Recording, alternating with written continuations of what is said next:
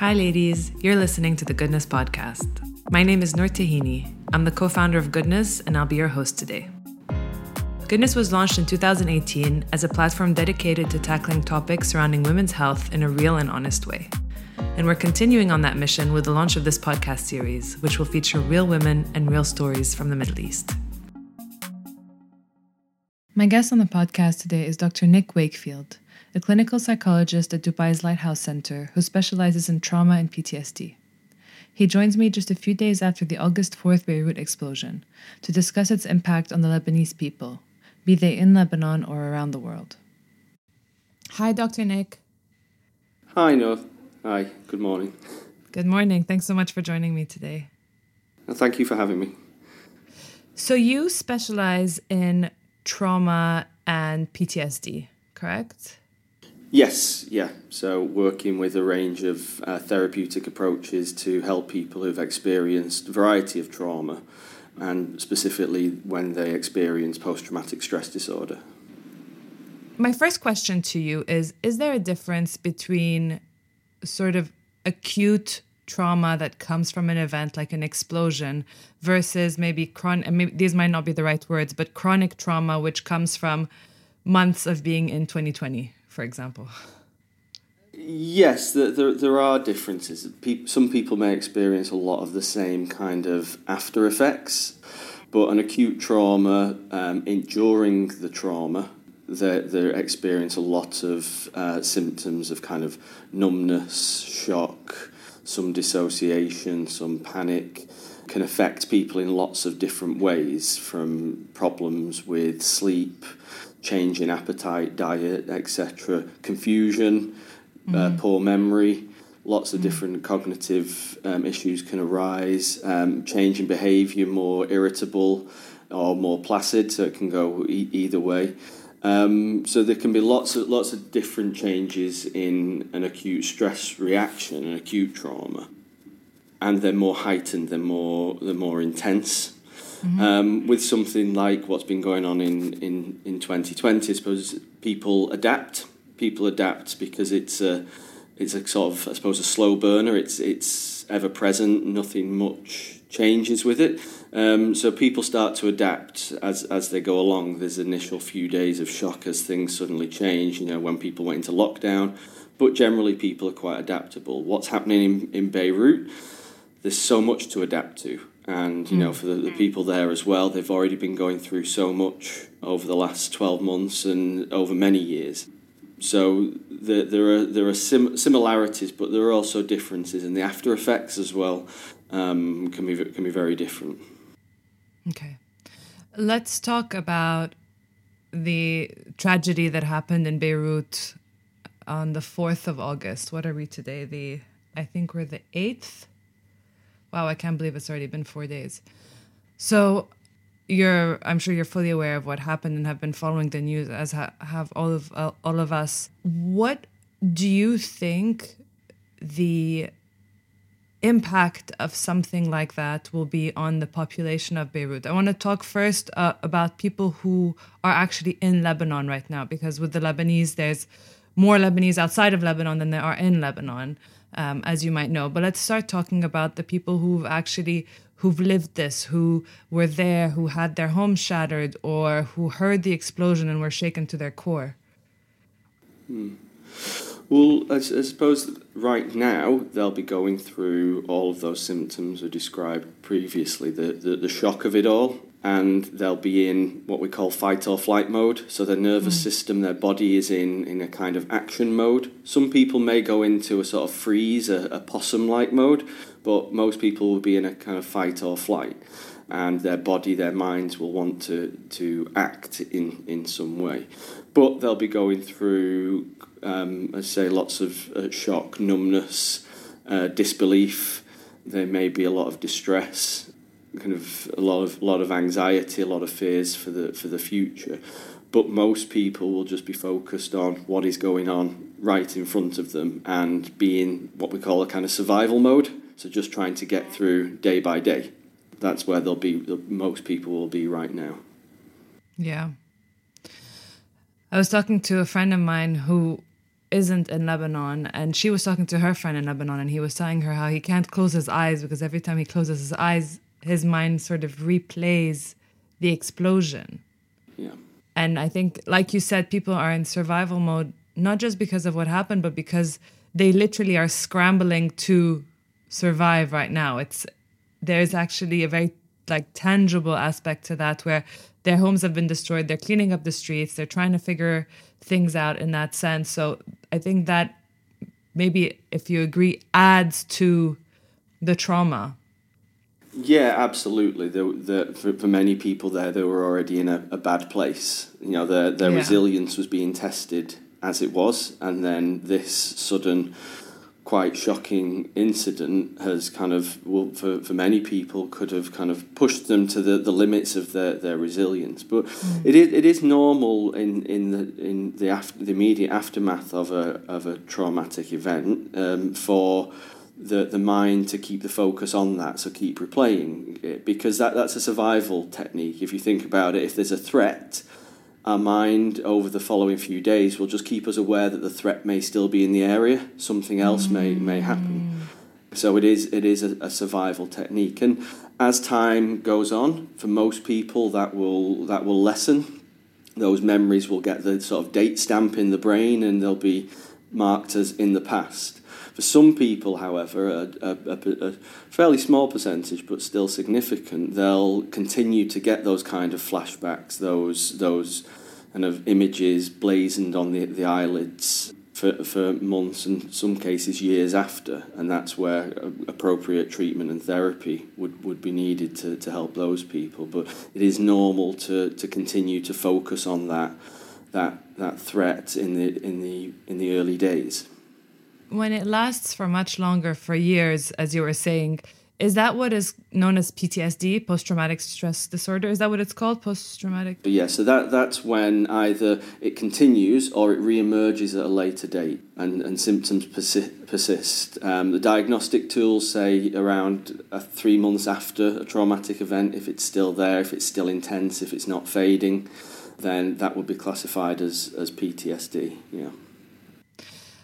I've heard people talk about trauma staying in your DNA or in your genes, and saying, for example, that the Lebanese people, many of whom were were either their parents lived through parents and grandparents lived through the civil war, or they, if they're in their thirties, were born during the civil war. Do you believe that trauma can stay in the genes of a population? Yeah, absolutely. It's you know the studies of epigenetics has proven that, um, and again, it's it's about survival of that that particular society. If one generation is facing hardship in some way, then it, it's it's functional. It's a survival thing again for those genes that relate to survival to be switched on in the next generation. However, circumstances change for the next generation, and they, they don't need those genes. You know, there's there's a study from um, Northern Ireland that shows the generation after a lot of the, as they call them, the troubles, so where there was lots of violence. Uh, that generation have more of the markers for uh, paranoia and mistrust because it's a survival mechanism to be um, wary of somebody who might shoot you, for example. So, Yeah. yeah, there's definitely something that happens genetically um, from generation to generation. But also, people who've lived through trauma, they may pass it on. We've got intergenerational trauma. They, they, you know, they continue to experience panic attacks, and they, they instill that fear into the next generation, etc. So there's also learned response as well. Okay. Yeah. So as opposed to it being passed down genetically, it's being passed down through your upbringing and through watching the way that your parents react to certain things. Yeah, ab- absolutely. But I just don't, on, you know, the, the, I, I see a number of Lebanese clients, sort of late 30s, early 40s, that lived through um, war, who actually have a, a healthy kind of relationship to those experiences. It was some, you know, they see it as something that they lived through, that they grew from, and you know that that life goes on. So there, there's some resilience that can come from that, knowing that we, we you know we can cope and we can get through some very hard times.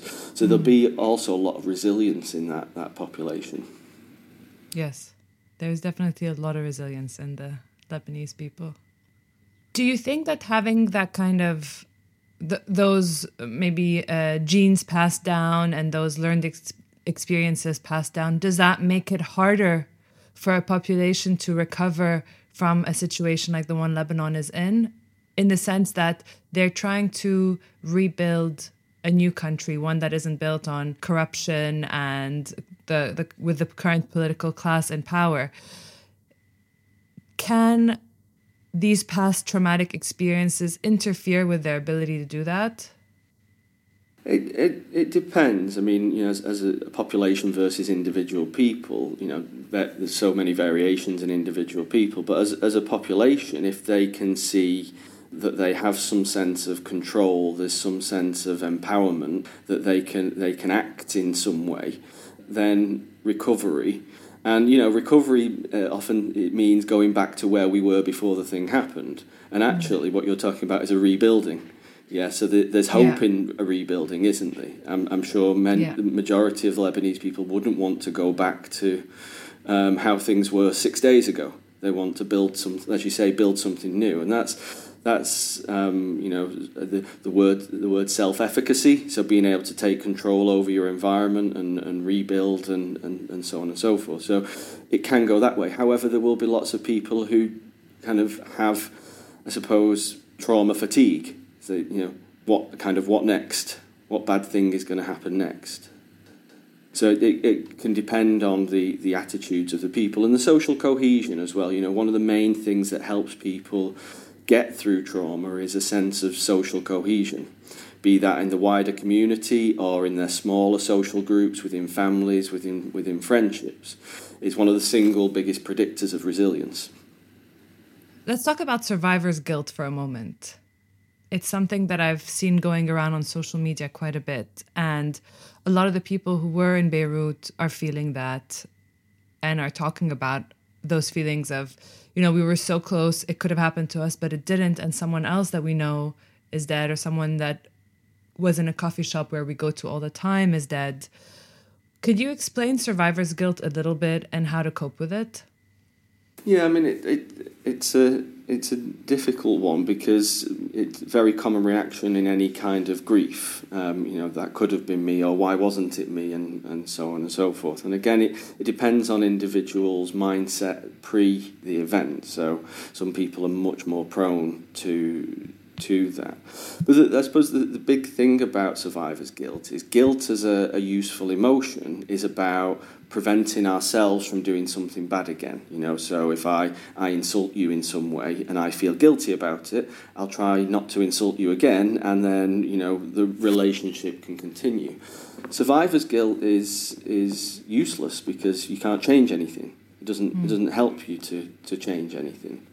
So it's it's not a functional emotion, and it only it only serves to kind of contribute to to depression, other anxiety, etc. But I suppose one one of the things is to try and find some meaning for yourself in what has happened. So, you know, again, thinking about uh, post traumatic growth and growth from something that's happened is to say, well, what meaning can I start to make from this? Um, or what can I take forward? How can I how can I be different in you know what can I change for me based on this? You know, many people when they there's a lot of grief, there's there's a lot of loss, make kind of existential changes to say, right, I'm gonna I'm gonna live my life to the full now. You know, I was I was languishing before, and actually this has this has spurred me on to live my life to the full in memory of those people that who have been lost. So the explosion in Lebanon affected a lot of families and a lot of young children. And there were a lot of videos circulating. I don't know if you saw them of, of children being pulled away from windows as the blast was going off and sort of the that that cloud blew through Beirut and shattered all the windows.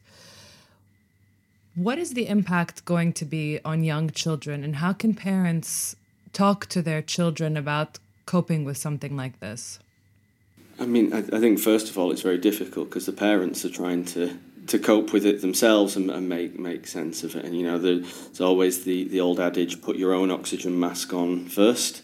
Um, so the parents have to make sure they're they're coping in the most effective ways. You know, making sure their basic needs are taken care of. But I think trying to be open and honest with children, don't lie, don't hide bad news, because children kind of start to they, they, they get a sense they know that the parents are hiding something, and also don't don't hide your own feelings as parents. Often parents try to protect their children and stay strong in quotation marks because uh, they feel that's what the child needs to see. But actually, the child needs to see that mum's upset, dad's scared, and so on, in order to make sense of their own emotions. So it's very important to be to be upfront, but without being too scary. So age appropriate discussions about what's happened, what's going to happen next. Um, what do what do we you know need to what do we need to do in the next hour, the next day, uh, so that the focus just on the here and now, and expressing and explaining any feelings that they, they may be having. I read uh, something that said that it's not because your children aren't talking about it that they're not thinking about it. So, is it okay for parents to sort of preempt the conversations, ask their kids what they're thinking, engage in that, and and talk about it, even if the kids aren't? I think I think make the space for it maybe even do it through through drawing, through play, you know, with action toys, that kind of thing. But what what people don't want to do in this kind of situation is just replay the events, talk over the events, uh, because that can be re-traumatizing. Um, so talk about current feelings, how you're feeling in the here and now, and how you're feeling for the, the future. But yeah, certainly open open the conversation and make it clear that you know, they can talk whenever they want as well. So don't force them to, but encourage them. Can trauma manifest itself, or can the effects of trauma on someone manifest themselves as violence? Uh, yeah, there's lots of studies that show in PTSD violence can, can occur because people feel under threat. When you know PTSD is the reliving of the trauma as though it's happening right there, right there again. Um, so people feel under threat, so they go into that fight or flight mode. So, you know, one is to flee, run away from the danger. The other is to fight, and that can manifest in in violence. There can also be a lot more irritability and anger and things like that because trying to make sense of, of emotions, which can lead to conflict if if people react to that that um, anger and irritation. Uh, so yeah, certainly in PTSD, it can lead to to violence. I think it comes as no surprise to us that right now Lebanese people can't afford months of therapy. And there are dozens of therapists on I've seen the posts going around on Instagram and on, on WhatsApp where they're offering free services to people who've been affected. And that's great. But how does someone deal with trauma when they don't have access to a therapist or therapy? Yeah. Well, first of all, one thing I would say is, is therapy is, is kind of down the list of things that are, needed, and especially right now. And again, only a small proportion of people will need therapy, need to speak to someone later on, or do things like EMDR, um, eye movement desensitization, and reprocessing therapy at a later point if they remain traumatized the biggest things that people need are that sense of community, sense of social cohesion, being able to talk to friends and family, being able to act. Acting is so important, and acting might be clearing out rubble, acting might be cooking for the neighbours, acting might be playing with the, the, the children while somebody else does something else. Any kind of action that can make a person feel involved and feel in control of their, their destiny is, is so important in terms of healing right now things that involve movement, things that involve singing and playing music together, anything that fosters a sense of community can really help with healing of, of trauma. Therapy is something that's that's way down the line and isn't necessary for most people. Okay, so sense of community is the number one thing. Yep, absolutely and you know for, for people for other people building some resilience so there's there's lots of things that you can get online about managing emotions you know different coping skills doing meditations all these all these types of things doing yoga there was there was a study um, of people who were near the the building collapse at 9/11 And the top thing they reported in terms of what helped was acupuncture. Really? Therapy was, I think, third on the list, but acupuncture was, was number one. So there's, there's so many different things that, that are needed before therapy is, is considered. Um, and I think it's great that so many therapists are volunteering their, their help and, and support.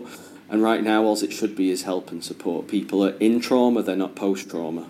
So that, that, that, is, that is what is, is needed. And you said this in trauma phase lasts about three months.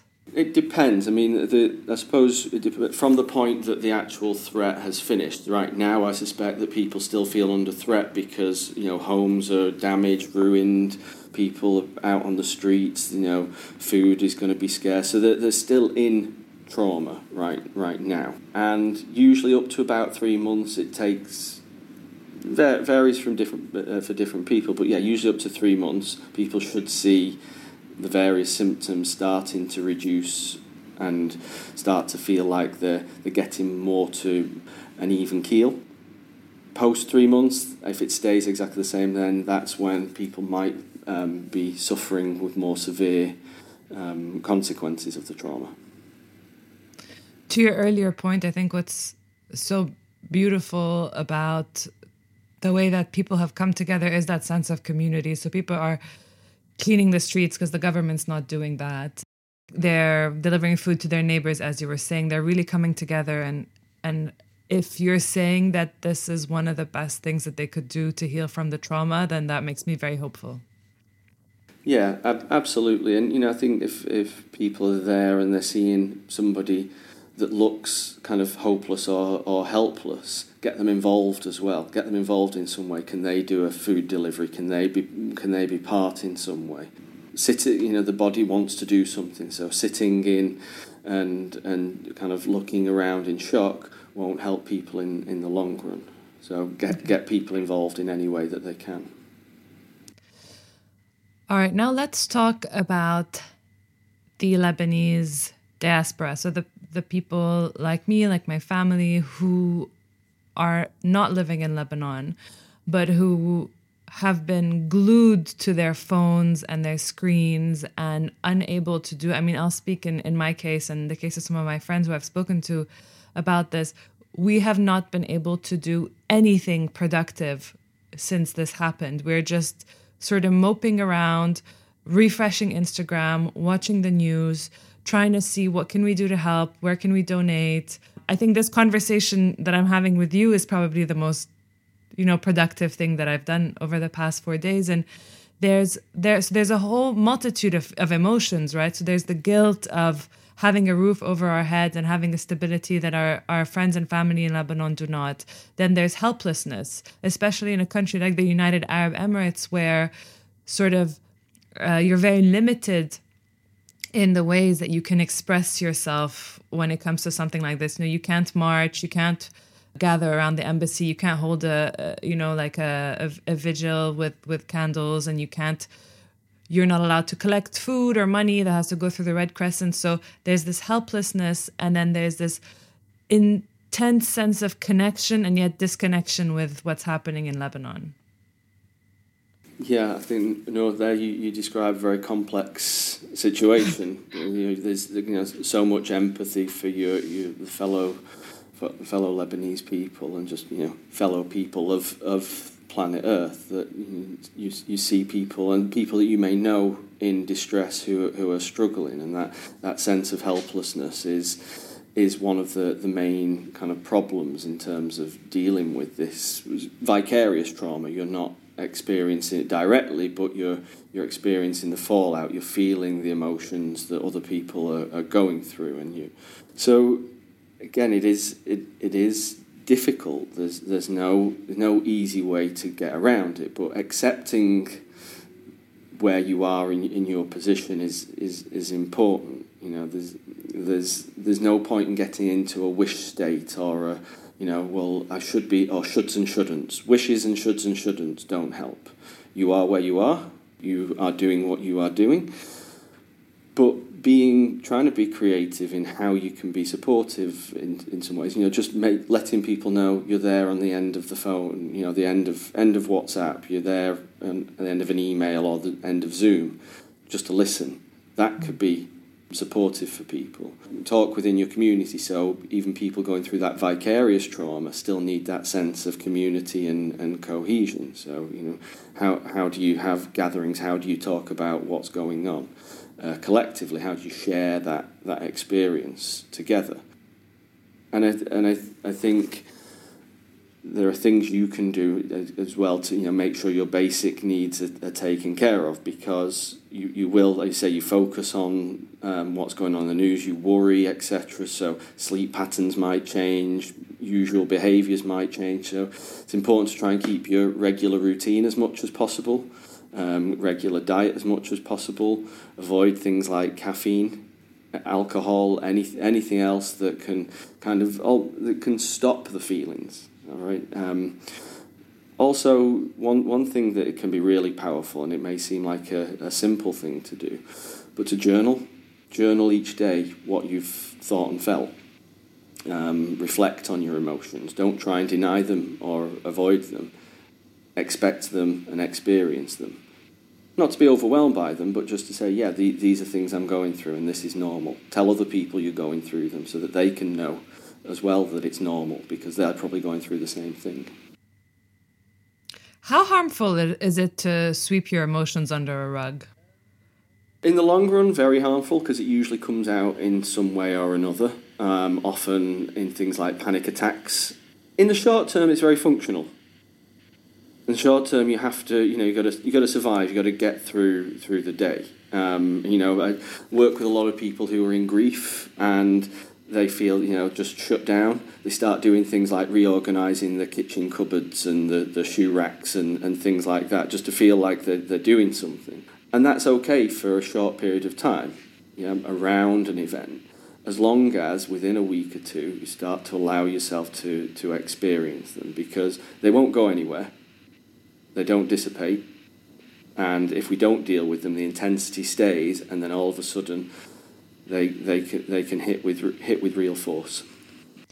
So right now, the people in Lebanon and the people specifically in Beirut, they have put these feelings on hold because they have to rebuild, and they are angry, and they're going to march on on Beirut tonight and demand the the, the resignation of the government and so on. Are you saying that in a few days, once that dust has settled, there will, will be a, a different type of emotion to deal with? I think. I mean, I, I think it, for the, those in Lebanon, it could be more than a few days because I think you know okay. we've we've all seen how much damage the, the blast has done. There's no there's no easy easy easy kind of way around that. But but actually, you know, the, the idea of, of marching again, that's that people coming together, people having one one voice, um, and you know, build, building building a sense of resistance and, and resilience. Actually, what what they call connecting to a noble motive. So some sort of national or social pride can be really helpful in building some um, resistance and resilience. So again, people out there acting, taking taking charge in that way can be really helpful for long term healing but they've still got to go through all the things that are going to be problematic um, living there right now. Is there anything else, any other advice or words of wisdom that you would like to leave us with? I think just take care of the basics break down your time in as shorter periods as you need to. So don't be thinking too far into the future. Think, what do I need to, to get through this next hour? What do I need to get through this next half a day or day? Look after your physical health. Try and maintain as much routine as possible. But find a way to, to get involved with your, your the community. Be connected to that social community, whether it's immediate family, wider community, or through these, you know, say, different organisations that are trying to trying to help. Building emotional resilience will can can take time. Dealing with different emotions will take time. There's no there's no shortcut to that. Um, but anything that's physical that can help um, right now, getting involved, doing some some activity, doing some yoga, all these kinds of things help process trauma. Does getting angry help as well? In the short term, it's a, if if you're angry, express it. It's if mm. it's a valid emotion, and don't don't subdue any emotions and allow anyone to say, well, it's not a valid emotion. And anger is a perfectly reasonable reaction. Thank you very much, Dr. Nick. Thank you very much for having me. Thanks for listening today. If you're not familiar with Goodness, head to www.goodness.me to access the online platform and articles and follow us at Goodness on Instagram. If you enjoyed this podcast, please rate, review, and share it, and we'll see you next week.